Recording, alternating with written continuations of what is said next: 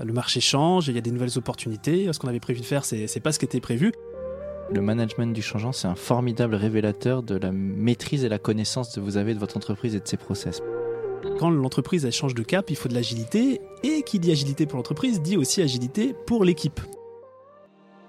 Bienvenue dans ce nouvel épisode de Structure, le podcast qui libère l'entrepreneur tout en décuplant le potentiel de croissance de son entreprise. Je suis Romain Collignon, le fondateur de Squared, et ce que je vous propose dans ce podcast, c'est de prendre part à une conversation. Une conversation où on est entre nous, avec mon équipe ou avec des invités triés sur le volet, pour vous partager toutes nos coulisses et où évidemment la structure, au service de la liberté et de la croissance de l'entrepreneur, ne sera jamais très loin. Alors, la conversation du jour, c'est la réponse à l'une de vos questions. Venez d'ailleurs me les poser sur Instagram ou sur LinkedIn, j'adore vous lire et j'adore vous répondre, et en plus, ça me donne un très bon prétexte pour vous offrir des épisodes comme celui que vous apprêtez à écouter. Allez, c'est parti Je vous propose qu'on parle de management du changement ou change management en, anglais. Euh, tout simplement parce que bah, quand une entreprise elle croit, et c'est ça, c'est ça qu'on aime, euh, eh bien, euh, toute croissance amène pour l'entreprise régulièrement à changer de, structure. Il y a cette phrase qu'on répète assez régulièrement auprès de nos clients, c'est que ce qui t'a amené ou ce qui vous a amené jusqu'ici ne vous emmènera pas là-bas. là-bas, c'est la vision, c'est voilà. Donc en fait, en, fonction de, bah, de, la croissance de la boîte, la structure doit changer, et puis aussi des fois une force d'adaptation le marché change, il y a des nouvelles opportunités. Ce qu'on avait prévu de faire, c'est n'est pas ce qui était prévu. Et, euh, quand l'entreprise change de cap, il faut de l'agilité. Et qui dit agilité pour l'entreprise dit aussi agilité pour l'équipe. Et c'est là où euh, on peut. Euh, on peut connaître quelques déboires, ou tout au moins il y a des choses à faire, je pense, de manière assez, assez structurée pour le coup, parce que naturellement, il y a des membres dans l'équipe pour qui le changement, ils adorent, ils mmh. adorent la nouveauté, etc. Et puis pour d'autres, euh, bah il faut savoir rassurer, il faut savoir euh, emmener, il faut savoir embarquer. Euh, et, je sais que nous, cette année, là, sur les 12 derniers mois, on, quand on regarde dans le rétroviseur, j'ai le sentiment qu'on a eu deux, événements majeurs qui ont nécessité justement de s'intéresser à, accompagner le changement dans, dans, l'équipe. les deux événements, et je ne sais pas lesquels on va plus creuser là dans, dans, cet épisode, mais il y a eu en avril dernier le rebranding de, de Squared. Mhm. Avant, c'était Romain Collignon, hein, euh, et, c'est passé à Square, donc ça, ça impliquait euh, euh, bah voilà, un changement auprès, auprès de tout le monde. Hein. Gros changement pour le gros, gros changement auprès de, notre communauté, auprès des clients, mais d'abord et en premier lieu auprès de l'équipe. Puis aussi, en ce moment même, on est dans une période de restructuration. ça fait bouger les lignes dans les équipes, ça fait bouger les postes. Et on fait tout pour que, pour que ça se passe bien, euh, mais on apprend aussi. Donc, euh, je ne sais pas si on aura toutes les, leçons à tirer dans cet épisode. Peut-être qu'on fera un épisode plus tard euh, avec, pareil, en regardant le rétroviseur. Mais vous, Raphaël, Romuald, qui vivez ça de, l'intérieur, que, voilà, les, deux événements qui se sont passés cette année, à votre sens, qu'est-ce qu'on a bien fait en termes de management du changement et qu'est-ce qu'on aurait pu mieux faire? Là, on peut y aller vraiment en mode de transparence, vulnérabilité, parce que dans tous les cas, tous ceux qui nous écoutent soit bah, sont en train de passer par, euh, par ce sujet-là, ou soit bah, vont y passer.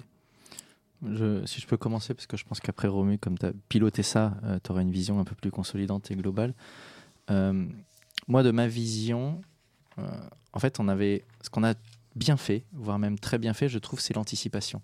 C'est-à-dire que j'ai été assez admiratif de la façon, et c'est notamment Romu qui a piloté ça, où on avait au préalable, avant les choses, listé tous les impacts que ça allait avoir et qui allait être en charge euh, de gérer cet impact euh, et, de le transformer. C'est tout bête, mais euh, sur tous les supports qu'on pouvait avoir, sur tous les, process qu'on a. Nous, on a beaucoup de documents qu'on diffuse en externe, la partie commerciale. Voilà, savoir les, savoir les changer, les mettre à jour, ajuster, etc.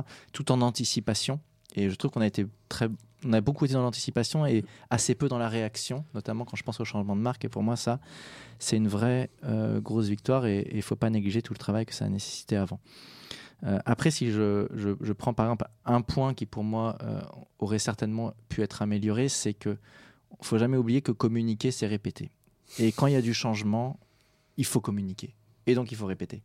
Mais répéter, on répète jamais assez en fait. Et, et notamment sur un changement de marque, je pense que quelque chose qu'on aurait euh, peut-être pu mieux faire, c'est répéter plus qu'on a changé de marque. Complètement d'accord. Répéter plus d'où venait Squared, que c'était Romain Collignon, répéter plus pourquoi on l'a fait.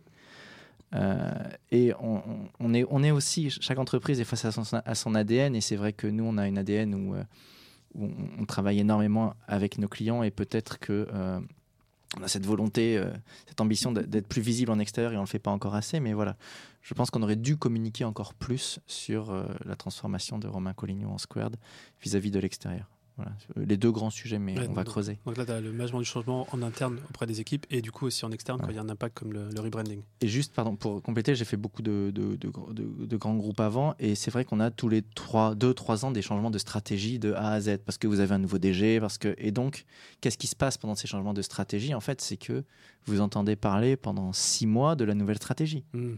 Parce qu'ils considèrent que c'est jamais assez répété, c'est jamais assez descendu. Et donc, vous avez des managements très hauts qui font des grandes messes, qui, des managements intermédiaires, etc., etc. Mais en tant qu'employé, ouais, pendant six mois, vous vous en prenez plein la tête. Quoi. Ouais. La communication, c'est la répétition, j'adore. Ouais, clairement. Bah, je suis tout à fait aligné avec euh, ce que dit Raphaël. Déjà, euh, je pense qu'effectivement, le changement est plus facile à présenter quand il est anticipé.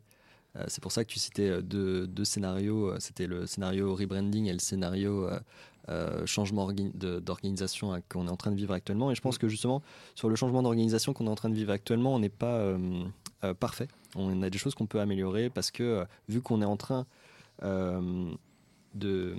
Bah, la temporalité, en fait, elle est très rapide mm. et en même temps, elle se fait pas d'un bloc.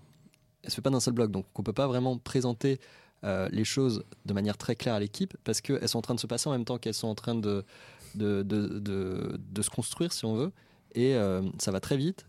Et comme il y a différentes séquences, euh, c'est difficile de présenter une séquence sans, sans annoncer déjà la suivante en fait. Mm. Et donc euh, je pense que sur cet aspect-là, on, a des choses à, améliorer. pour autant, si on prend le rebranding, je pense que ça, ça peut être un cas d'école parce qu'on a quand même travaillé dessus pendant neuf mois. On l'a anticipé. et je pense que c'est vraiment crucial dans tous les cas de, de préparer le changement j'ai une citation là que j'avais retrouvée de Vince Lombardi. Euh, pas du tout préparé. Pas du tout préparé. euh, elle me vient comme ça de manière très spontanée. Beaucoup Vince Lombardi, euh, marqué. Hein. c'est un mec passionnant. Euh, je vous encourage vraiment à regarder sur Wikipédia qui il est. J'espère que c'est vraiment quelqu'un de passionnant parce que je ne sais pas qui il est. Mais en tout cas, il dit Les réalisations d'une organisation sont le résultat de l'effort combiné de chaque individu qui la compose. Et ça, je pense que c'est extrêmement vrai c'est que euh, une boîte, elle est faite des, personnes qui la composent, de l'écosystème dans lequel elle s'inscrit. Et donc, la faire bouger de son état actuel à son état futur, dans lequel on souhaiterait l'amener, hmm. c'est vraiment réussir à faire bouger chacun de son état actuel à son état futur. Donc, euh, il y a une vraie notion d'engagement, que ce soit ses équipes en interne ou ses clients aussi. Hein. D'ailleurs, parce qu'il faut rappeler que euh, la, conduite du changement, pour donner un exemple très précis sur le, le, cas de rebranding, l'étape 1, ça a été d'identifier qui est-ce qu'on allait impacter et euh, les réussir à les réunir par catégorie de famille un petit peu. Donc on a identifié quatre euh, catégories de personnes qu'on allait impacter. Donc notre équipe en interne, nos clients bien sûr, parce que le nom, changement de nom, qu'est-ce que ça implique pour moi en fait Nos prestataires et nos partenaires aussi, et notre audience plus large qui nous connaît, mais voilà, qui ne connaît pas les de l'intérieur. de l'intérieur. Donc, euh, pour qui ça va paraître encore plus flou, mm. euh, cette, euh, cette transformation bah, Je peux arrêter là et après, j'aimerais bien partager, si vous voulez, un, une autre citation de Vince. Alors, j'adorerais partager une, méthode, une citation de Vince, mais non, mais plutôt peut-être une méthode qui pourrait aider aussi dans la conduite du changement et qui nous, nous a beaucoup aidé justement. Step by step. exactement, ouais. Avec, avec, grand plaisir. Euh, je vais, du coup te partager peut-être la, perspective que j'ai, c'est que je suis moins opérationnellement dedans. Sur ce genre de choses, j'incarne la, vision, j'incarne le, why. Et si on prend le cas du rebranding, en fait, c'est un projet, on, on, va, peut-être pas en parler dans cette série d'épisodes, mais je pense que ça fera l'objet d'un épisode, c'est de la vision.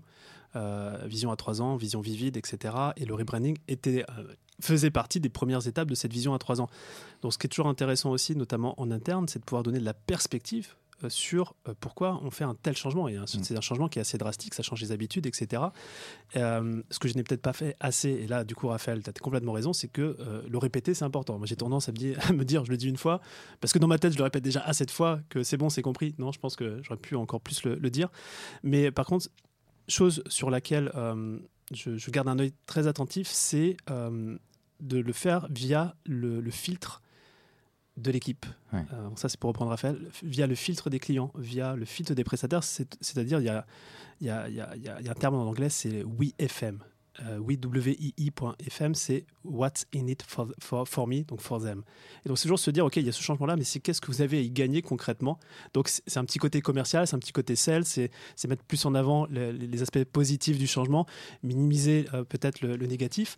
Et euh, si, si Romuald, c'est un champion des citations, moi je suis un champion pour citer les titres des livres.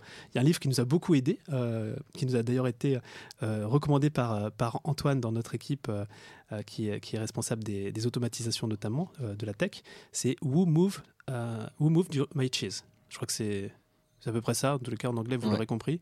C'est une, une, une, fable autour de, de de, petites souris euh, qui, euh, qui ont l'habitude d'aller manger du gros fromage. je vais pas faire tout le bouquin, mais à un endroit donné. Et puis, en fonction, il y a quatre souris. Et en fonction de chaque comportement de souris, bah, certaines sont beaucoup plus aptes au changement et du coup, euh, ils trouvent beaucoup plus de bénéfices. Et puis d'autres qui, non, qui boudent et qui veulent pas y aller. Et en fait, le, bouquin, quand on regarde, je ne sais pas combien il y a de, de, de views, pardon, de views, de ratings sur Amazon. Je sais plus si c'est plus de 1000 ou plus de 10 000 mais je pense que chaque CEO a dû offrir des batchs et des batchs de ce livre à, à, leurs collaborateurs juste pour leur faire comprendre qu'il y a un, un, gros truc qui allait se passer dans la boîte et que c'était intéressant de lire le, le, bouquin pour, pour embrasser le changement. Qui pour le coup se lit très vite. Qui se lit très vite. Et qui est, qui est intéressant hein, parce qu'il y, y, a des choses à en tirer. Ça a beau être une fable, justement, la fable arrive à nous mettre vraiment face à quatre caractères euh, euh, face au changement. Et en fait, on n'est jamais totalement l'un ou totalement l'autre, bien sûr, mais on a des grosses composantes de l'un ouais. ou de l'autre. Mmh. Et c'est drôle de, de, voir ces patterns euh, identifiés à travers cette, cette, fable aussi. Mais si je peux, tu as dit quelque chose, Romain, tout à l'heure, qui était euh, le changement, ça peut euh, vraiment motiver certaines personnes et d'autres le faire peur. Mmh. et je trouve, quand on prend un peu de recul par rapport à ça, qu'en fait, le management du changement, c'est un formidable révélateur de la maîtrise et la connaissance que vous avez de votre entreprise et de ses process. Parce qu'en fait, quand ça fait peur, ou quand ça se donne envie, qu'il y a, c'est que vous allez devoir communiquer sur le qu'est-ce que ça va changer pour toi au quotidien. Mmh. Et donc implicitement, ça veut dire il faut connaître un peu le, vraiment le quotidien de chacun de ces équipes, de chacun de ces postes. Alors c'est le rôle des différents managers, mais quand il y a un trou ou un raté dans le management du changement, ça veut dire quand il y a quelqu'un d'autre qui vous remonte en disant mais j'avais pas compris ça. Ça veut dire que vous l'aviez pas communiqué, et donc certainement vous n'aviez pas conscience qu'il y avait cette tâche-là, qu'il n'y avait pas conscience qu'il y avait euh, cette ambition-là, etc. Donc les retours par rapport au changement sont, sont, pour moi un formidable révélateur de la, de la connaissance et de la maîtrise que vous avez de votre entreprise. J'avais pas vu sous cet angle-là. Génial. Voilà. Tu nous fais un petit step by step, euh, Romain? Ouais, avec grand plaisir. Ah oui, parce qu'on l'attendait celui-là. On l'attend. Vous l'attendiez? Eh ben, C'est une méthode qui, euh, qui est brevetée, hein, donc euh, c'est pas, je ne l'ai pas inventé. Ça a été développé par euh, ProSci et c'est un acronyme qui. Euh, L'acronyme c'est ADKAR. ADKAR ADKAR. A-D-K-A-R. Et en fait, c'est un acronyme qui est hyper intéressant parce que déjà, moi, c'est une méthodologie que je trouve euh, très pertinente parce qu'elle est logique, elle est limpide. Et en plus de ça, elle permet de piloter le changement, je trouve, à la fois à son échelle individuelle comme à l'échelle d'une organisation de plusieurs milliers de personnes. Quoi. Mmh. Donc, je, je, la trouve euh, adaptée, adaptable. Euh, et chaque lettre, en fait, représente un élément du changement qui doit être réalisé pour que le changement soit un succès. Alors, AD, D, K-A-R, qu'est-ce que ça veut dire? Donc le A, c'est awareness. Donc en fait, c'est simplement identifier quelle est la nature du changement, pourquoi ce changement est requis. Donc c'est le fameux pourquoi, le why mmh. que tu évoquais, qu'il faut justement vraiment rabâcher euh, pour qu'il soit euh, pleinement intégré. Parce qu'en fait, le A, chacune des lettres, en fait, c'est une gradation. Tant que la première brique n'est pas en place, ça sert à rien d'aller à la seconde, mmh. parce que ça ne prendra jamais. Mmh. Donc le A, awareness, le why. Le D, c'est le désir, desire. Donc, est-ce que la personne a le désir de changer? Tu évoquais le What's in it for me. Ouais. Euh, bah, c'est exactement ça, en fait. C'est euh, euh, qu'est-ce que j'ai qu'est-ce que, que j'ai gagné, gagné Exactement, ouais. ça. Je, je, suis bien là, qu'est-ce que j'ai gagné? Exactement. Ensuite, le cas, c'est knowledge. Est-ce que je comprends comment changer? Hmm. Est-ce que je suis formé aux nouveaux outils, par exemple, aux nouvelles méthodologies qu'on va implémenter dans la boîte? Hmm. Alors là, nous, comment est-ce qu'on l'a illustré? Euh, c'est qu'on a une très grosse session de travail avec toute l'équipe pour euh, leur expliquer le, donc, euh, le changement, mais surtout le processus de création du nom depuis la plateforme de marque jusqu'à l'arrivée du nom, jusqu'à le, bah, le design et, et l'écosystème. Et, et, le ça, lancement. Et le lancement, effectivement. Donc en fait, ils avaient toute la connaissance de, du parcours, du cheminement de pensée qui a permis d'amener à ce nom-là. Mmh. Et donc la connaissance était vraiment là. Je comprends le, comment changer. Et peut-être que dans la connaissance, il y a le côté appropriation aussi d'une certaine manière. C'est de s'emparer d'une certaine manière du, du projet. On, on, dit souvent ça. Euh, plus, on, plus, on, est impliqué de base dans le projet, plus on se l'approprie. On se dit, bah, ok, euh, je. Totalement. Ouais. Totalement. Et le, ça amène au A suivant. Donc le A, c'est de ability. euh, est-ce que j'ai la capacité, moi, d'amener ce changement? Alors, je l'ai compris, j'ai la connaissance du changement, bien sûr, de comment changer, mais est-ce que j'en ai la capacité? Est-ce que j'en ai, euh, que ce soit à la fois dans les moyens, euh, dans son comportement aussi, euh, ou dans sa propre performance, Mm. selon les- le changement qu'on est en train de, de mener Euh, et ben nous, qu'est-ce qu'on a mis en place par exemple pour ça? C'est qu'on a donné les moyens, c'est qu'on a donné accès à la plateforme de marque euh, synthétisée avec des vidéos d'explication sur tous les éléments, des, euh, des templates, euh, des, des, des choses en fait très pratiques pour que chacun puisse s'approprier Mm. et avoir la capacité d'amener le changement. Déjà, le truc tout bête, mais on change de logo. Où est-ce que je trouve le logo? Eh ben, il faut un endroit unifié où trouver toutes ces informations-là. Et le dernier R, c'est le reinforcement, c'est euh, euh, en fait, ça, va couvrir toutes les actions qui vont augmenter la probabilité que ce changement euh, se pérennise. Donc, c'est par exemple des récompenses, des incitations. donc, il y a- plein de modes possibles. Moi, j'ai envie de dire que le nôtre, c'est toujours un, le, le R est toujours le plus compliqué à mettre en œuvre, je pense, dans la méthode ADCAR. Mais nous, ce qu'on a fait, c'est par exemple des goodies. Comme ça, les Comme ton- ton super, comme mon euh, super suite. suite qu'on peut euh, voir dans le micro. Euh, et, euh, et en fait, bah, ce- ce- ces goodies en fait, permettent à chacun tous les jours de s'approprier cette nouvelle image de marque, de la véhiculer aussi. Et en fait, bah, c'est ce réinforcement un peu naturel qui, qui s'opère. Mm. Et donc, on, on a passé ce filtre AD, K, A, R pour l'ensemble des parties prenantes qu'on avait identifiées au préalable. Et on voit où est chacun, à quel stade il est rendu, et on va corriger euh, et mettre en place le plan d'action pour que bah, toutes les lettres soient remplies euh, pour chacune des parties prenantes. Et c'est de là qu'a atterri le plan d'action que Raphaël décrivait. Ouais, C'est très intéressant. Et puis, euh, ju- juste pour donner un peu de perspective pardon, et dézoomer un peu, quand j'ai étudié à, Montréal, maintenant ça commence à dater un peu, euh, j'avais un, prof de management qui était un Indien qui avait écrit plein de livres, etc. Et donc qui nous parlait de la motivation des personnes. Et dans, et dans le management du changement, il y a, la motivation. Et quand tu donnes cet tas de cartes, quand tu lis à travers ça, c'est comment je motive les gens à faire ce changement quelque part. Et en fait, il nous, il nous présentait euh, donc de sa création un espèce de logigramme pour manager les gens. Donc moi j'étais un peu choqué parce que je me dis est-ce qu'on manage les gens avec des cases oui non. Mais lui il était convaincu de son truc et ça avait du sens. Mais j'en ai retenu une chose, c'est qu'en fait il avait identifié trois leviers pour dire comment motiver votre collaborateur.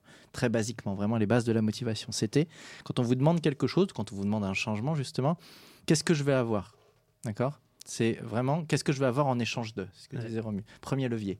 Deuxième, c'est est-ce que je me sens capable de le faire? Can I do it? Tu vois, Vraiment, Mm. est-ce que, j'ai les compétences, etc. Et le troisième, c'est ce qu'on me propose, est-ce que je suis sûr de l'avoir quelque part? Et donc, quand il, il nous- il nous disait que quand ces trois interrupteurs-là étaient, étaient validés, on pouvait être quasiment sûr de la motivation de la personne. Voilà. Et, et j'avais, j'avais trouvé ça euh, d'abord choquant, puis après j'avais, j'avais gardé ces trois trucs qui me suivent après- depuis plusieurs années. Et quand tu listes ces, euh, ces six points, je les retrouve euh, en filigrane là-dedans, et donc ça a du sens. Et le changement, c'est de la motivation au changement, en fait, quelque part. La motivation au changement, ouais. Et c'est du pilotage aussi. Bien sûr. Parce que derrière, euh, dans la manière de mener le changement, je pense qu'il va être intéressant aussi, c'est d'avoir un sponsor.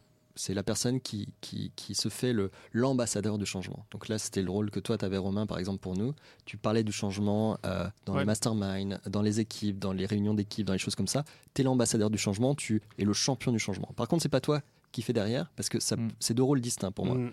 Mais derrière, il faut aussi au moins un chef de projet qui, qui, qui- ou quelqu'un qui pilote, qui est responsable de ça pour s'assurer que tout va bien, que tout roule.